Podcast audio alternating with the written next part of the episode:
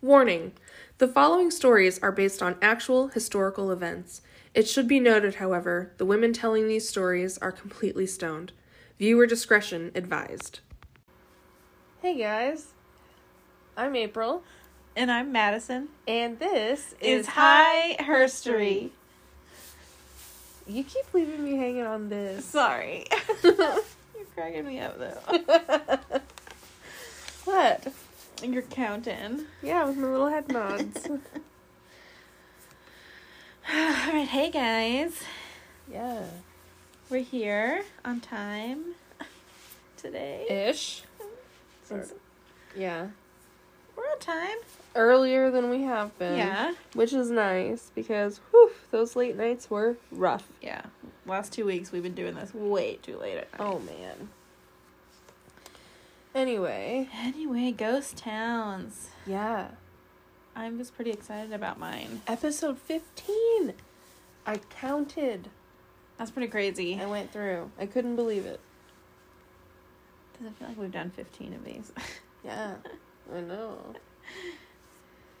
Like next week will be 4 months. Weird. Yeah. But we also had weeks where we took breaks. So I mean we've technically been doing it longer.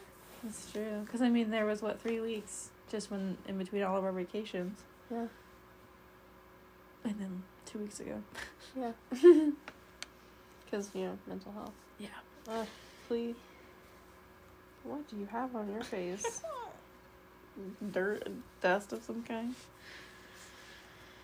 okay. Ghost towns. Ghost towns. So if you're gonna hang over here, it's cool. You just can't be looking Don't yourself. lick yourself. Hey, Well, stop. I just told you not to do that. She sucks.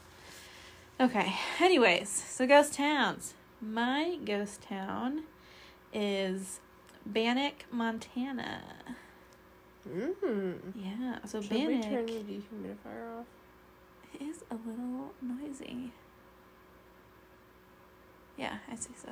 Okay. BRB. Yeah, one moment, please.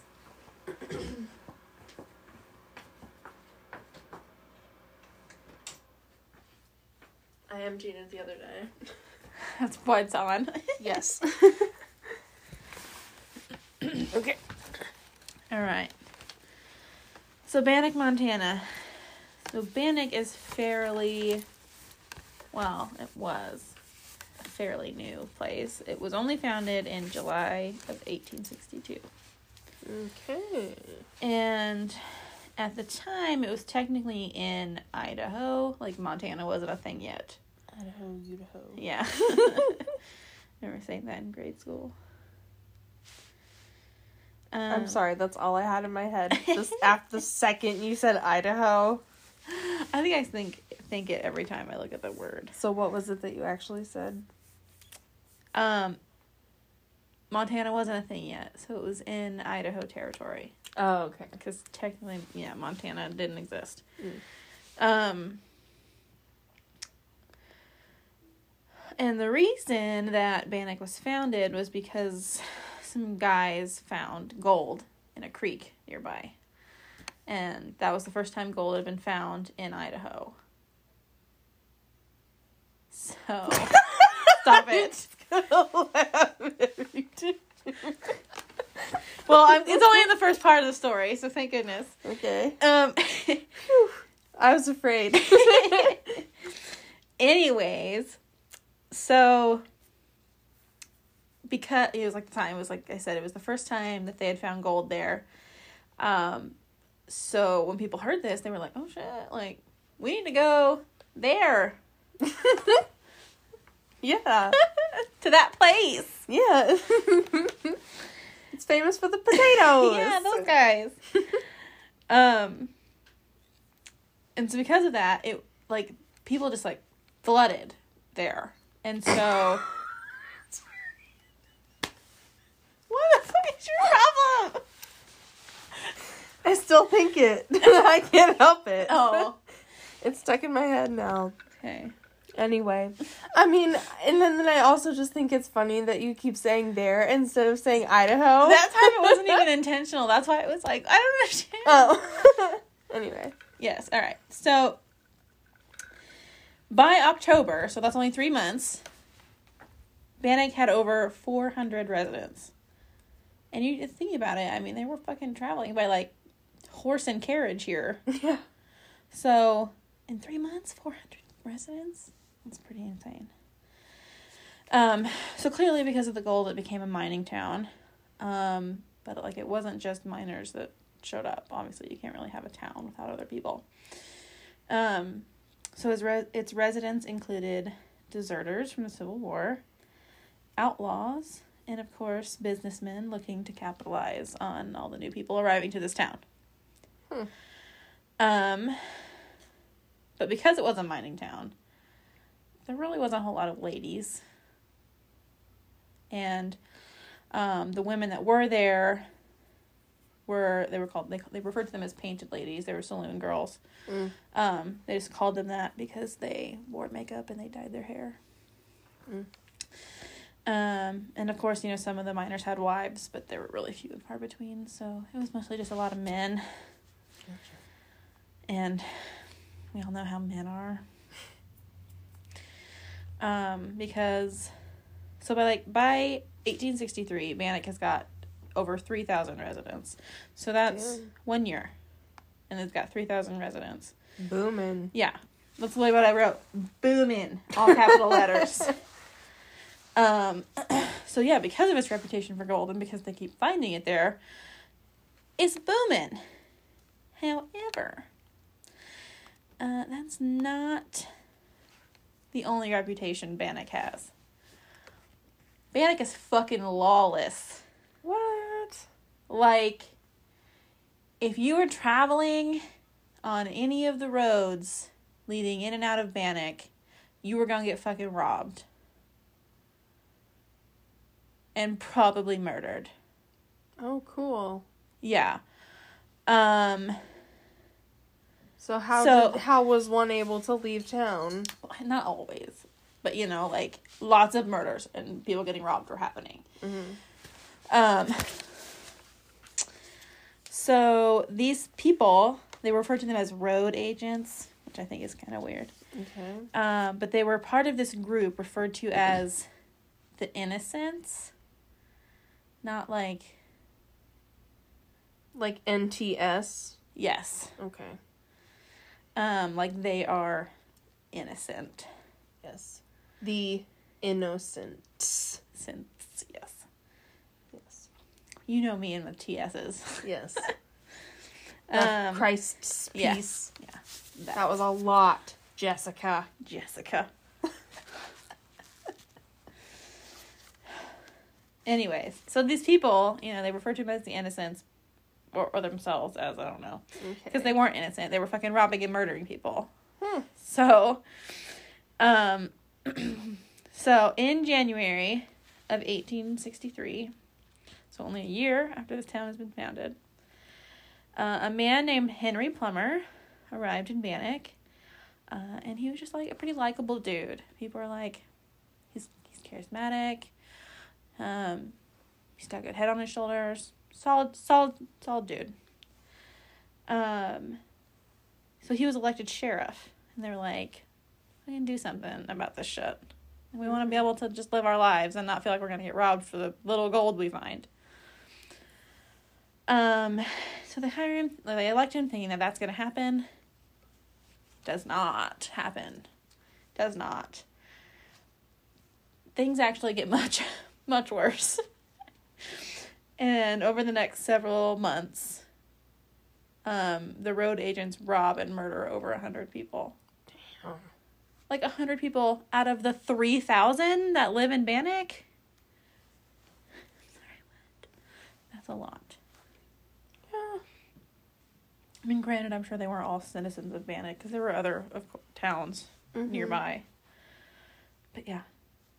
hmm So, in December of 63, so literally, I mean, less than a year has this man been sheriff. Uh, the citizens of Bannack are pretty much like, fuck this shit. Sheriff Plummer's doing not a goddamn thing. We're still getting fucked up every time we leave this town. Mhm. Um, So we're going to take shit into our own hands. And they formed the Montana Vigil- Vigilantes. And it's Montana at this point. Mm, okay. I don't know when that happened, but it did. But yeah, it's Montana. So they right. form the Montana Vigilantes.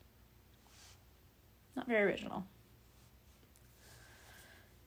But mean, it's very clear. so they started visiting suspected outlaws in the middle of the night and beating the shit out of them Mm-hmm. and being like don't do your shit anymore like otherwise you're gonna keep getting the shit beat out of you. Like stop. Stop fucking with people pretty much. Um which is like fighting fire with fire i feel like but whatever. Um so that's outlaws that were caught in the act of like robbing or murdering someone i guess Mm. they were immediately taken to the gallows and hanged. And didn't have any kind of trial whatsoever. Just hanged. Dead. So, this, uh, I don't have a specific date, but basically, over a 42 day period, the Montana vigilantes hung 24 members of the Innocents. Um, so each time they're like taking these people, like, again, they're not giving them any kind of trial whatsoever, but they're trying to get in- information out of them about like who's leading you, why does this seem to be Okay. organized? I just want to be clear so that I'm understanding. The innocents uh-huh. Are the bad guys. The murderers. They all suck, but yeah, Okay. The vigilantes are, the, trying to are be the citizens that are stepping in because the the sheriff's not doing anything. okay. So they're like the rogue police force. Yeah. Okay. Yes. Okay. Like think n- neighborhood watch on drugs, Yeah. I just wanted to be like on steroids. Yeah. Yeah. Okay. uh, so I mean, they're a group of concerned citizens, or are they just like No, they're wielding this? they're beating the shit out of people. Okay. Yeah, that's what I'm saying. Like th these, like it's not the police that are taking these people and hanging them. It is the vigilantes. That's why there's no law. That's why there's no Aha. hearings and shit because Aha. they're not lawful in what they're doing. Um. Oops. So, My leg hurts all the time. I'm just trying to comfortable. no, you're fine. Um. So, like I said, so like the the Montana vigilantes are trying to get information about who's leading this or this group because it clearly is is organized because they're not getting caught. Um, so one of the outlaws, like just trying to save his life, told them that the leader of the innocents was none other than Sheriff Henry Plummer. Well, no wonder he wasn't doing a fucking Well, thing. we'll see. Let's see. So, I found no proof of this. From what I read, historians do not believe that he was the leader of the innocents. okay. Um, however, one night the Montana vigilantes are drinking at a saloon, as one does, and they get rip roaring drunk, and they decide that Sheriff Plummer is fucking guilty, Oh, damn. and they go capture him and two of his deputies.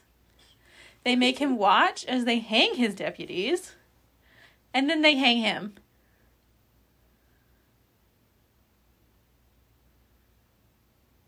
Yep.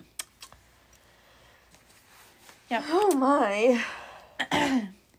But the reason historians don't believe that he was part of this and that outlaw was just trying to save his ass was that after the sheriff and the deputies were hung, the robberies and murders didn't stop and they actually got more frequent and more organized. Mm. Uh, so that actually leads many historians to believe that it wasn't Plummer that was the problem, but the vigilantes themselves. Yes. And that they were the issue. um, yeah. So unfortunately for Bannack, like I said, we're talking about a ghost town here. Mhm. Uh, the gold dried up. There wasn't a whole lot of it. Um, so over the next few decade, d- decades, decades, the population just it's okay. it's okay. Decade. Bill. okay, I could not remember his name earlier, and I wanted to say it so bad. Bill. Bill. okay. Gosh. Anyways, That will never not be funny. My goodness. and that is uh, why I cannot finish it. I cannot watch the rest of it because I. and it, oh, it's very dramatized, Oh and it's Yeah. struggle. We tried. So yeah, its population plummeted. Gold was gone. People were like, "Get the fuck out." Uh, by the 1940s, nobody was left. Which, you're like, "Oh, the 1940s. That was not that long ago." Um, but Bannack was literally only a town for about 80 years. So like when you think about it not being that long ago, Bannack itself was not that long ago. Yeah. Um, just yeah. But yeah, so it's like only a, a single generation, yeah, basically. a single generation, literally. Crazy. I like, cause I was like, oh man, like the forties doesn't feel like it should be a ghost town. But then I think about it. Yeah. yeah, anyways. makes sense. So yeah, only a town for about eighty years, and then it became a ghost town. Um, they say Sheriff's Plummer's ghost haunts haunts it because it's now a state park. Mm. um, because when like the last kind of citizens moved out, um, a lot of the original buildings are still standing. So, I think oh yeah, over sixty buildings remain standing, Mm. and a lot of them can be explored. Um, so yeah, August fifteenth, nineteen fifty four, the Montana Department of Fish, Wildlife, and Parks declared Bannack a state park, so that it can continue to be preserved. Mm. Um, and they are preserving instead of restoring um, Okay. because they want people to be able to experience the authentic American West. I thought it was kind of cool. yeah. Cleo. But that is the story of Bannack, a town that was only a town for a hot minute. With a crazy fucking story. Yeah. I mean, that's the thing, like that kind of shit happened in a town that was barely barely here. And then you think about all of fucking history. Yeah. and how much shit happened and how much shit we just don't know about. It hurts me. I mean, look at us. Learning One- new things. One week at a time. I love collecting my random facts. I know. I like when I can remember all of them. Sometimes it's a struggle to uh, sit down and do our research, but I do love the process. I love like learning about all this stuff. Oh. Okay. So. Let me get down to mine. This way. Oh. Hear my voice crack. I'm hitting puberty. Apparently. Again. Maybe I'll get a few inches taller. Fingers crossed. You're telling me. This short girl life. Anyway. Hi, I'm April. I'm talking about Centralia, Pennsylvania. okay. Yeah. so, Little Old Centralia is a near ghost town Okay. in Columbia County, Pennsylvania. It is the least populated municipality in Pennsylvania, and uh, it's completely surrounded by the Conyngham Township. I don't know why it's relevant. They included it, so I told you. Okay. Okay. so.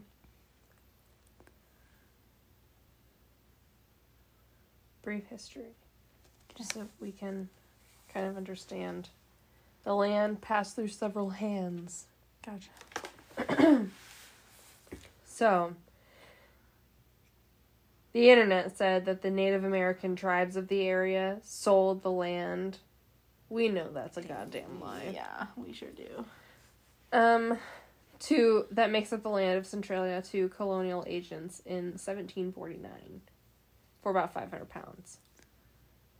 So, in 1770, there was a road built from Reading or Reading, I don't know, to present day Sunbury, I don't know. Two towns in Pennsylvania. Yep. Aptly named Reading Road. That's how I'm going to say it. That's what it looks like. Reading. Okay. So, a large portion of that road later became Route 61, a highway in Pennsylvania. Um, it's the main highway east into and south out of Centralia. okay. So, it's a major route that just whoop goes right through. gotcha. Oosh. Whoops. Yeah. So, in 1793, Robert Morris, he signed the Declaration of Independence. Apparently, he was a hero in the Revolutionary War. Big deal. Whatever. Some old white guy. Yeah. Acquired one third of the Valley land. wasn't as great as history says he was. Exactly, and when they say acquired, they say it acquired. I'm assuming when he took the land from somebody, or he was gifted this land that was taken from these tribes, Uh huh. which is how he acquired this Yeah. valley land. anyway, so that was in 1793. In 1798, he declared bankruptcy, and the land was surrendered to the United States of America. They were Okay. like, boop, that's ours now. Thank you. So, French sea captain, I'm assuming it's Stephen Girard, purchased the land and 68 tracts. I don't know what that means. I don't either, and I forgot to look it up. Okay. East for $30,000. Dang. Yes, from the United States. Because he learned that there was anthracite coal in the region. Mm. Apparently, it's a big deal. so, about 40 years later, some guy opened a tavern and named it the Bull's Head Tavern. So that's what they named that town. Okay. 10 years later, in 1842, the land was purchased by Locust Mountain Coal, an iron company. Okay. So, a corporation purchased the land. Right. And Alexander Rea, a mining engineer, moved to Bull's Head. And he began planning the town. Like mapping out what would eventually become the the streets and the the roads and buildings. Like he planned the city. And like lots for development. Okay. He named the town Centerville, but it was changed to Centralia in 1865, so that's like 13 years later. Mm. I'm getting really good at mental math. Like Like, proud of you. quick little mental math. I can't say the same. Anyway, it's because I can't always run and get a calculator. Sometimes I have to just ugh, try to figure it out. Anyway, so the coal deposits had been overlooked before the Mine Run Railroad was built in 1854. So that was like 12 years previous. Okay. So it was built to transport coal out of the valley. That's when they realized just how vast the deposits were. Oh. So in 1856, the first two mines open on this land that is owned by the Locust Mountain Coal and Iron Company. Okay, so they're fucking raking in money. Yes. So the Locust Run mine and the Coal Ridge mine open in 56. Four years later, in 1860, Hazeldell Colliery mine opens. 1862, two years later, Centralia mine. And then one year later, the last mine, Centralia mine. I'm sorry, Continental mine. Dang, that's a lot of mines. Yeah, so one, two, three, four, five. In this one town. Jeez. Yeah. So in 1865, two years after that fifth mine was built, but nine years after the first two, Okay. because that's a lot of damn mines. Mm-hmm. Especially in nine years. No, uh, seven years. Because nine, it would have been nine years from 56 to 63.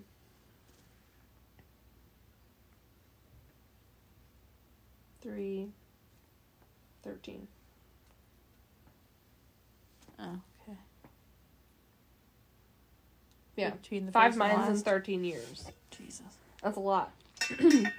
so, in 65, the Lehigh and Mahanoy, Mahanoy, some railroad, was built to expand the transport of coal, the coal sales to a wider market Okay.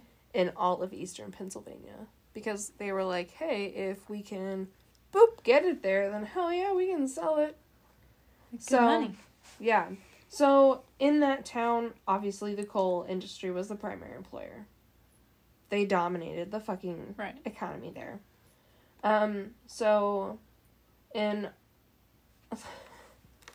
so like I said, Alexander Rea is the one who came to the town. He's the one who built like he founded the city basically Mm-hmm. and that was in 1842 Okay. in 1868 so six 26 years later he was murdered Ooh. By members of the Molly Maguires Which are who? Um, so he was murdered during a trip between Centralia and Mount Carmel. um, so the Molly Maguires were a secret organization of coal miners allegedly responsible for acts of terrorism In the coal fields of Pennsylvania and West Virginia from 1862 to 1876. so, like, w- when you say acts of terrorism, They would like okay, so they named themselves after a widow that led a group of Irish anti-landlord agitators in the 1840s. So they basically were trying to organize a mine workers union and improve wages and working conditions. uh huh, Um, but they didn't go about it. in like in a good way. Yeah, they just really went around and beat the shit out of people. I mean, I guess that gets your point across. Yeah, but I mean, eh, not the best message to put forth. Disagree with me? As they yeah, they were living work with them. yes they were living epitome of talk shit get hit like, ooh scary. Mm-hmm. Yeah, so he was just trying to take a trip to Mount Carmel and they got him. Murdered. Yep, murdered, killed him dead. So, it wasn't until 1878, 10 years later, that three men were finally convicted of his death and actually hanged. Oh my goodness. Like it took a long time to like figure out who it was, I guess.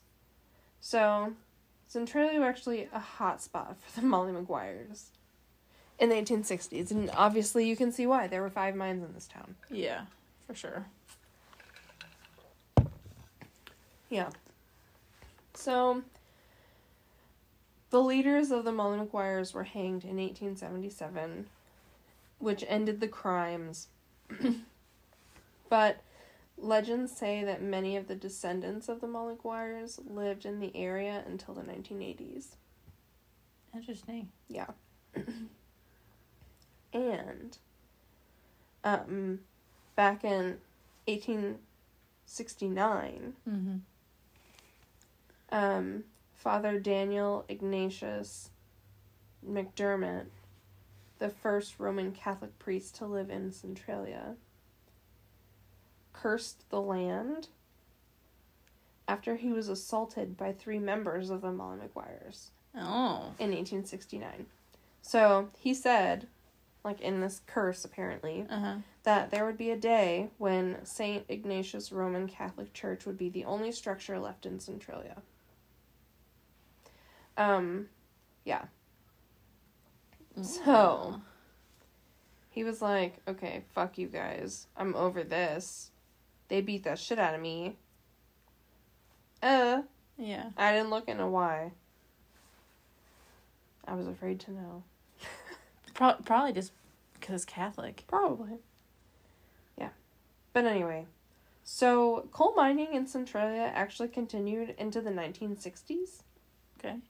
So it's about 200 years. Um, and then in the 60s is when most of the companies shut down. And Because like coal ran out or what? basically, Mm. like, Wells dry. Move on. yeah, I mean, deposits get, resources get depleted. They just mine the fuck out of it. But actually, some like bootleg mining continued into 1982.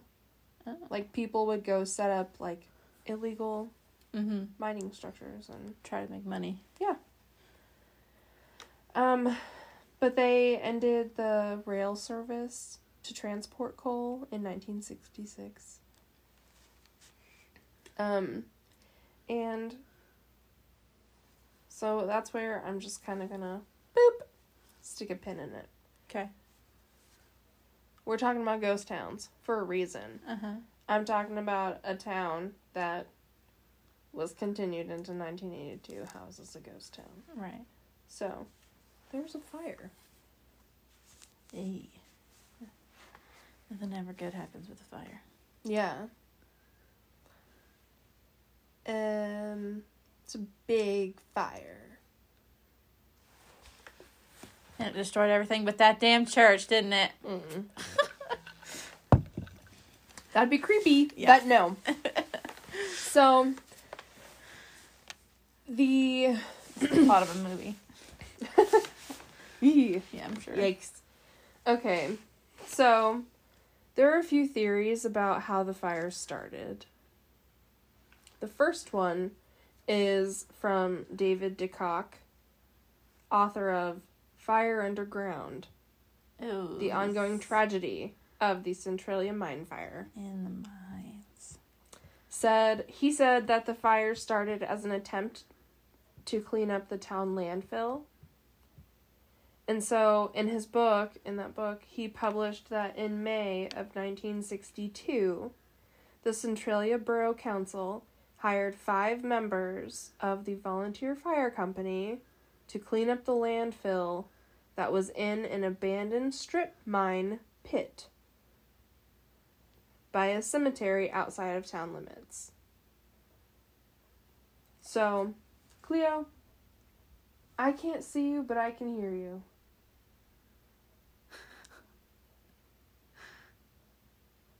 I saw your little ears perk up. I know. I know you're listening. Cut it out. That's all I can see is her ears. Bruh. I know.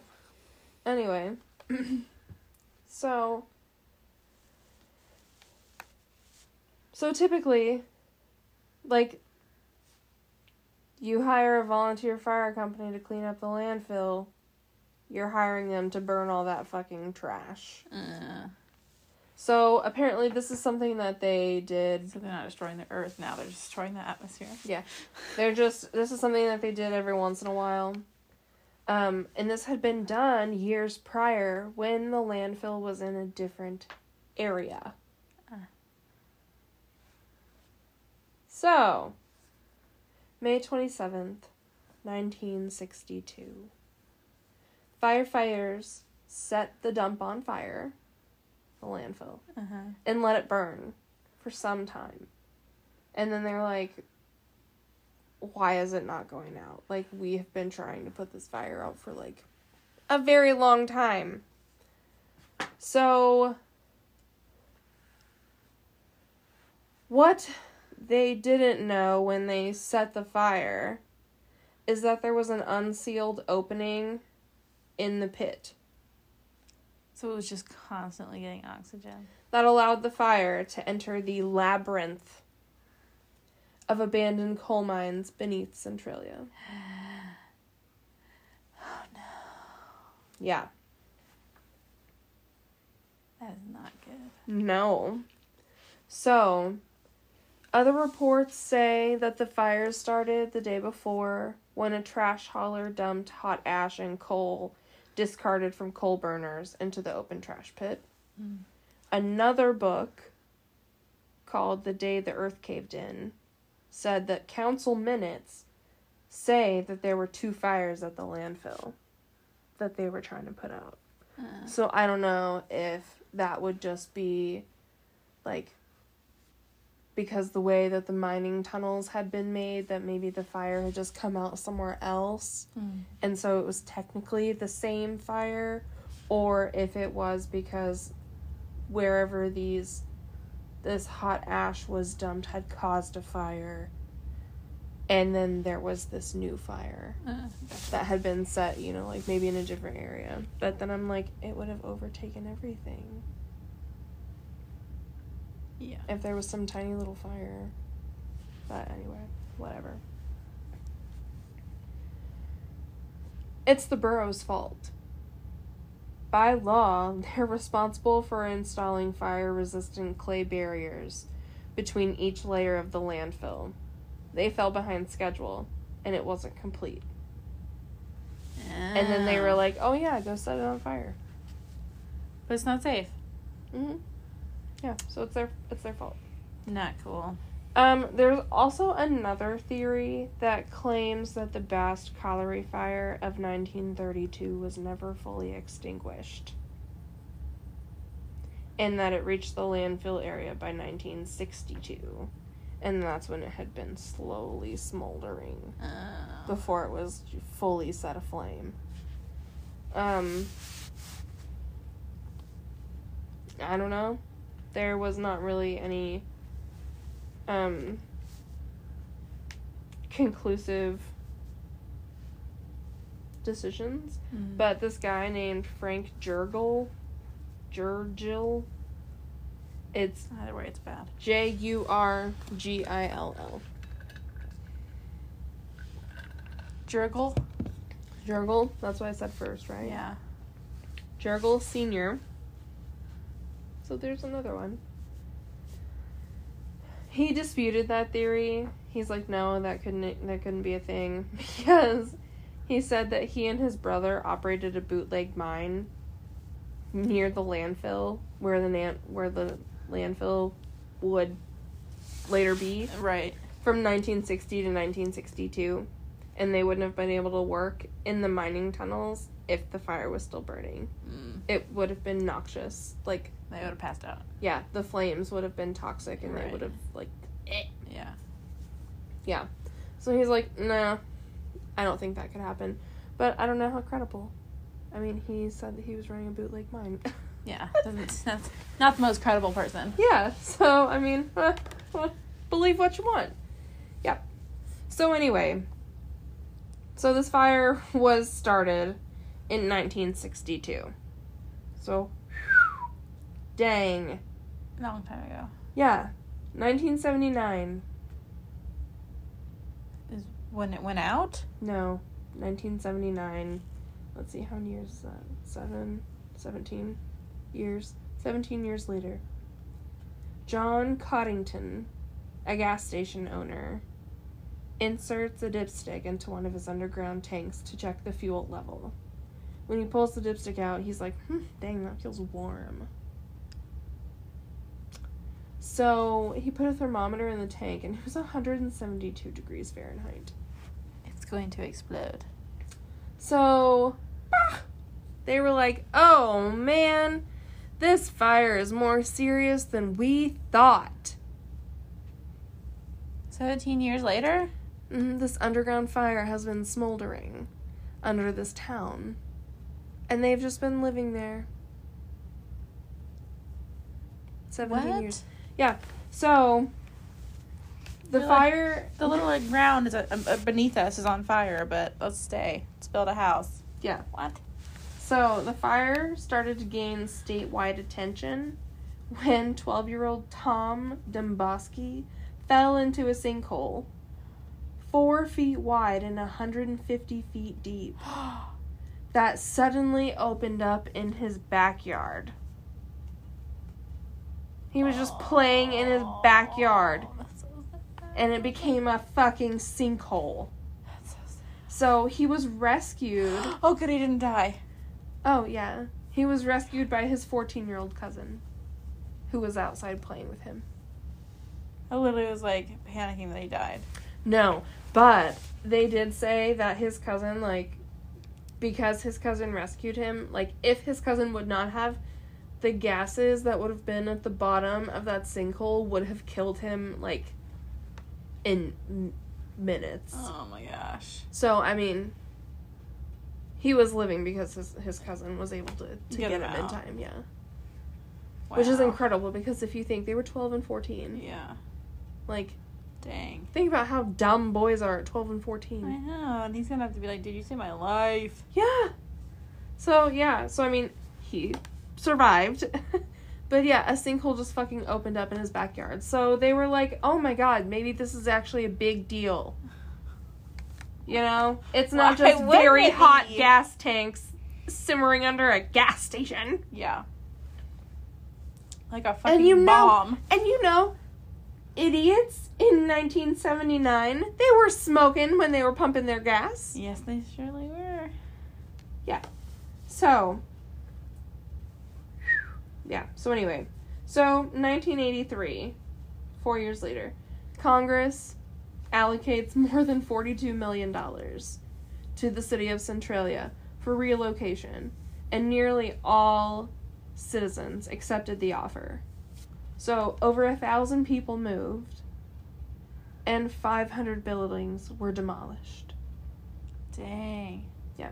So I'm gonna come back up here just real quick because I skipped it in the beginning because it wouldn't have made sense, but then I forgot to go back. Oops, I went way back to your stuff.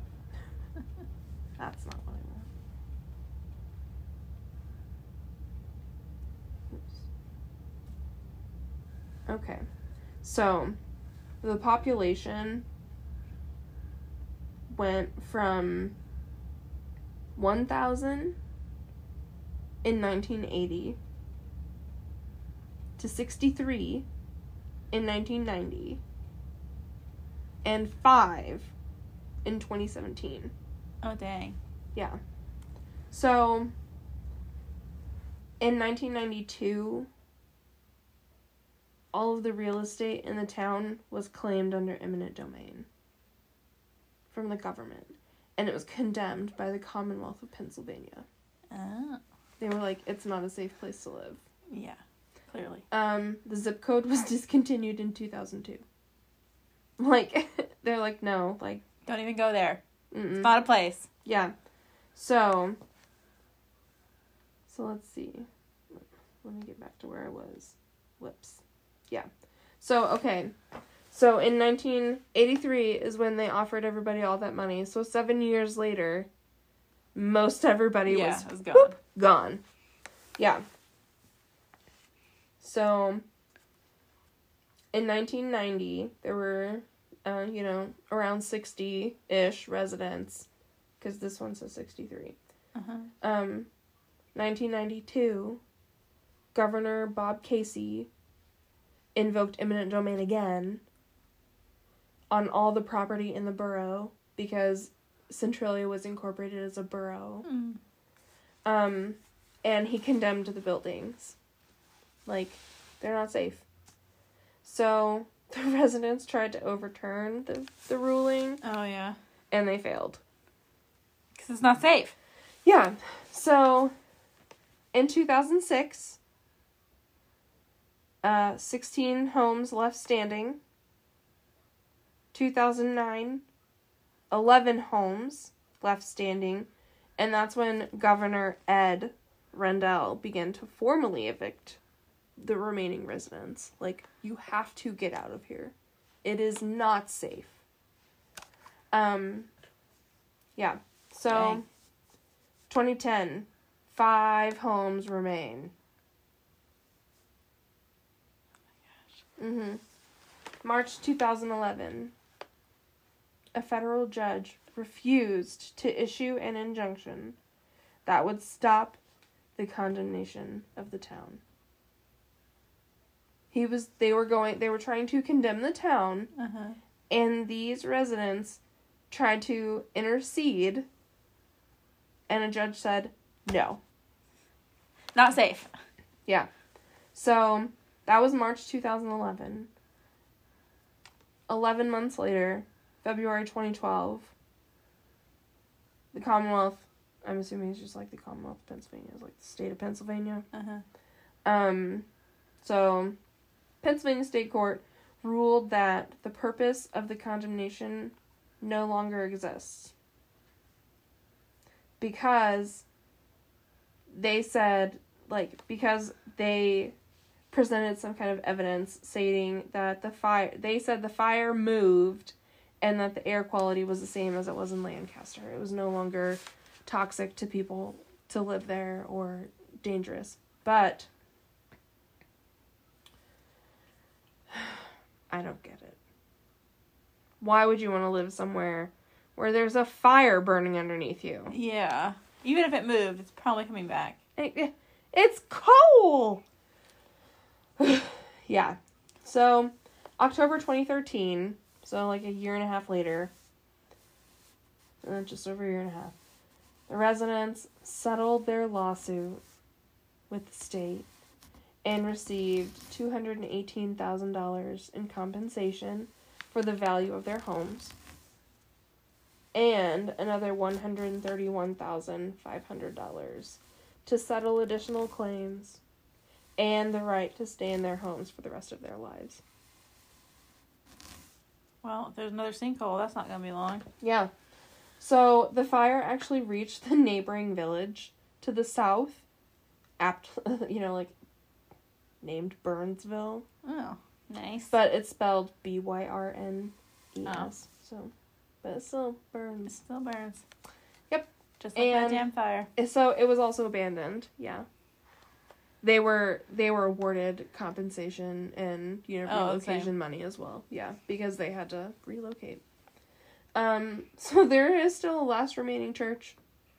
It is a Catholic church. I don't know if it's that same one. It didn't say. There. It's, it's the, it's the fury of hell coming through those minds. Yeah. So it still holds weekly services. I don't know if COVID has impacted that. I don't know if the church has fallen into a sinkhole. That's what the internet told me. I feel like the people that would stay at a. I'm not gonna finish that sentence. People Yeah. that would stay on a Yep. fucking mine fire. Yeah, exactly. So there are a lot of signs about the underground fire, about unstable ground, dangerous carbon monoxide levels, like all kinds of stuff all around. But like just casually like like being in the middle of Centralia, you, you wouldn't know that it was there was a fire smoldering under there. the smoke like comes out of certain vents like in areas around the city Um, I'm assuming because some of it has to have caved in by now, Oh, I'm sure. you know?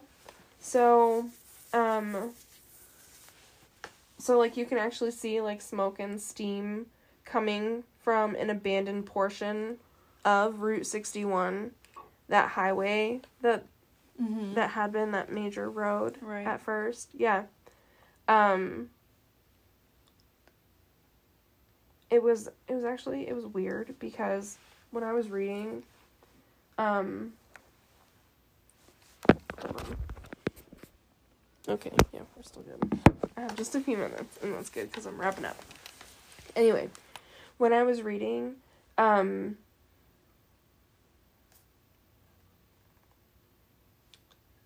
the residents fought about having Route 61 closed and finally they just like fucking gave up during COVID. And they're like whatever, close it. It's it's not safe, it's stupid, just whatever. My gosh. But it was a town that went it was a highway that went in and out of nowhere. Like yeah. Centralia didn't exist anymore. All the stuff said the city now, it basically looks like like nature is overtaking it. oh. So, like most of it's been demolished by now. Yeah. So, it's mostly like grassy areas, but you can see like where the streets were. Weird. Yeah. So, I think it would be kind of cool to go just like see what it looks like. Mm-hmm. But like also. That's how I also felt about mine. Yeah, but like also it's burning under there. Yeah, like but I'm like, but people have also lived here for it. this many years. I don't want to fall into the sinkhole. Exactly. So I'm kind of like, "Ah, does the risk outweigh? The reward. yeah. I think so. Yeah, agreed. Um, Anyway, but there was this funny little story. So, yeah, so that is why Centralia is a ghost town.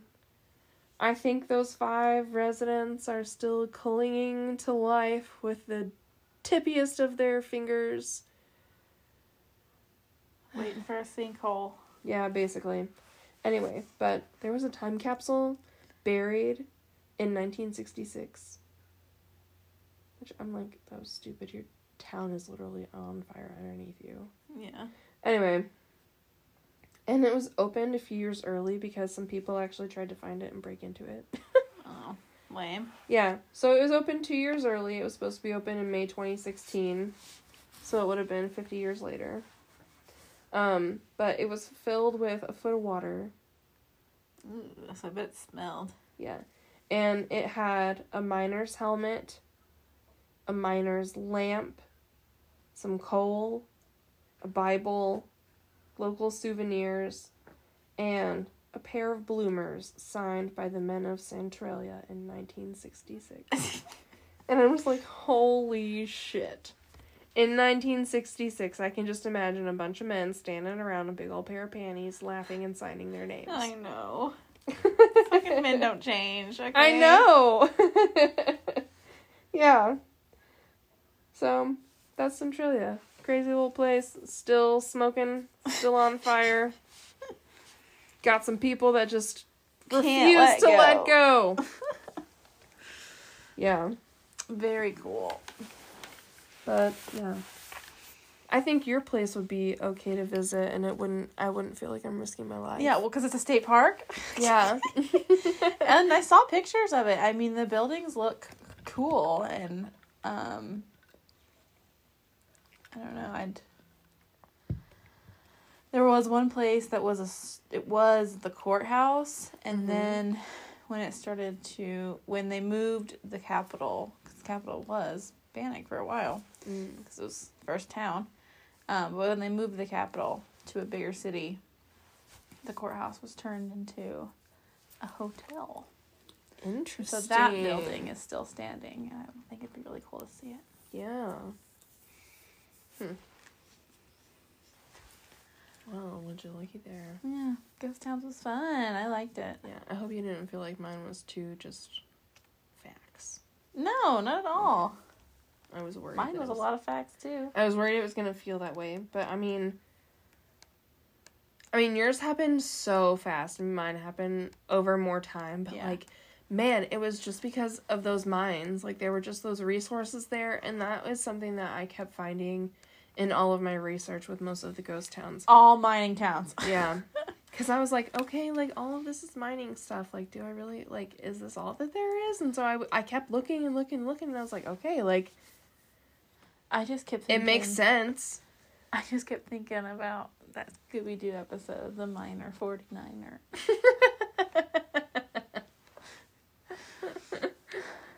Yeah. Yeah. But I mean it it makes sense about why that would happen. Oh, we need to wrap up. Yeah, hold on. Let's see how much time we have left. Oh yeah. Like Oh, okay. yeah. well, Tune in next week for Yeah. Ooh, scandals. Yes, Olympic scandal is very cool. Yeah. Um, I'm super pumped. thanks for listening. Yeah, I want to find some juicy stuff. Yes, it's gonna be good. Thanks, Thanks for for listening. listening. Uh, and don't forget, Check in with your body. yeah, make sure physically you're doing okay. Yeah, like I got a colonoscopy this week, guys. Like, get yourself checked. Yeah, we're struggling.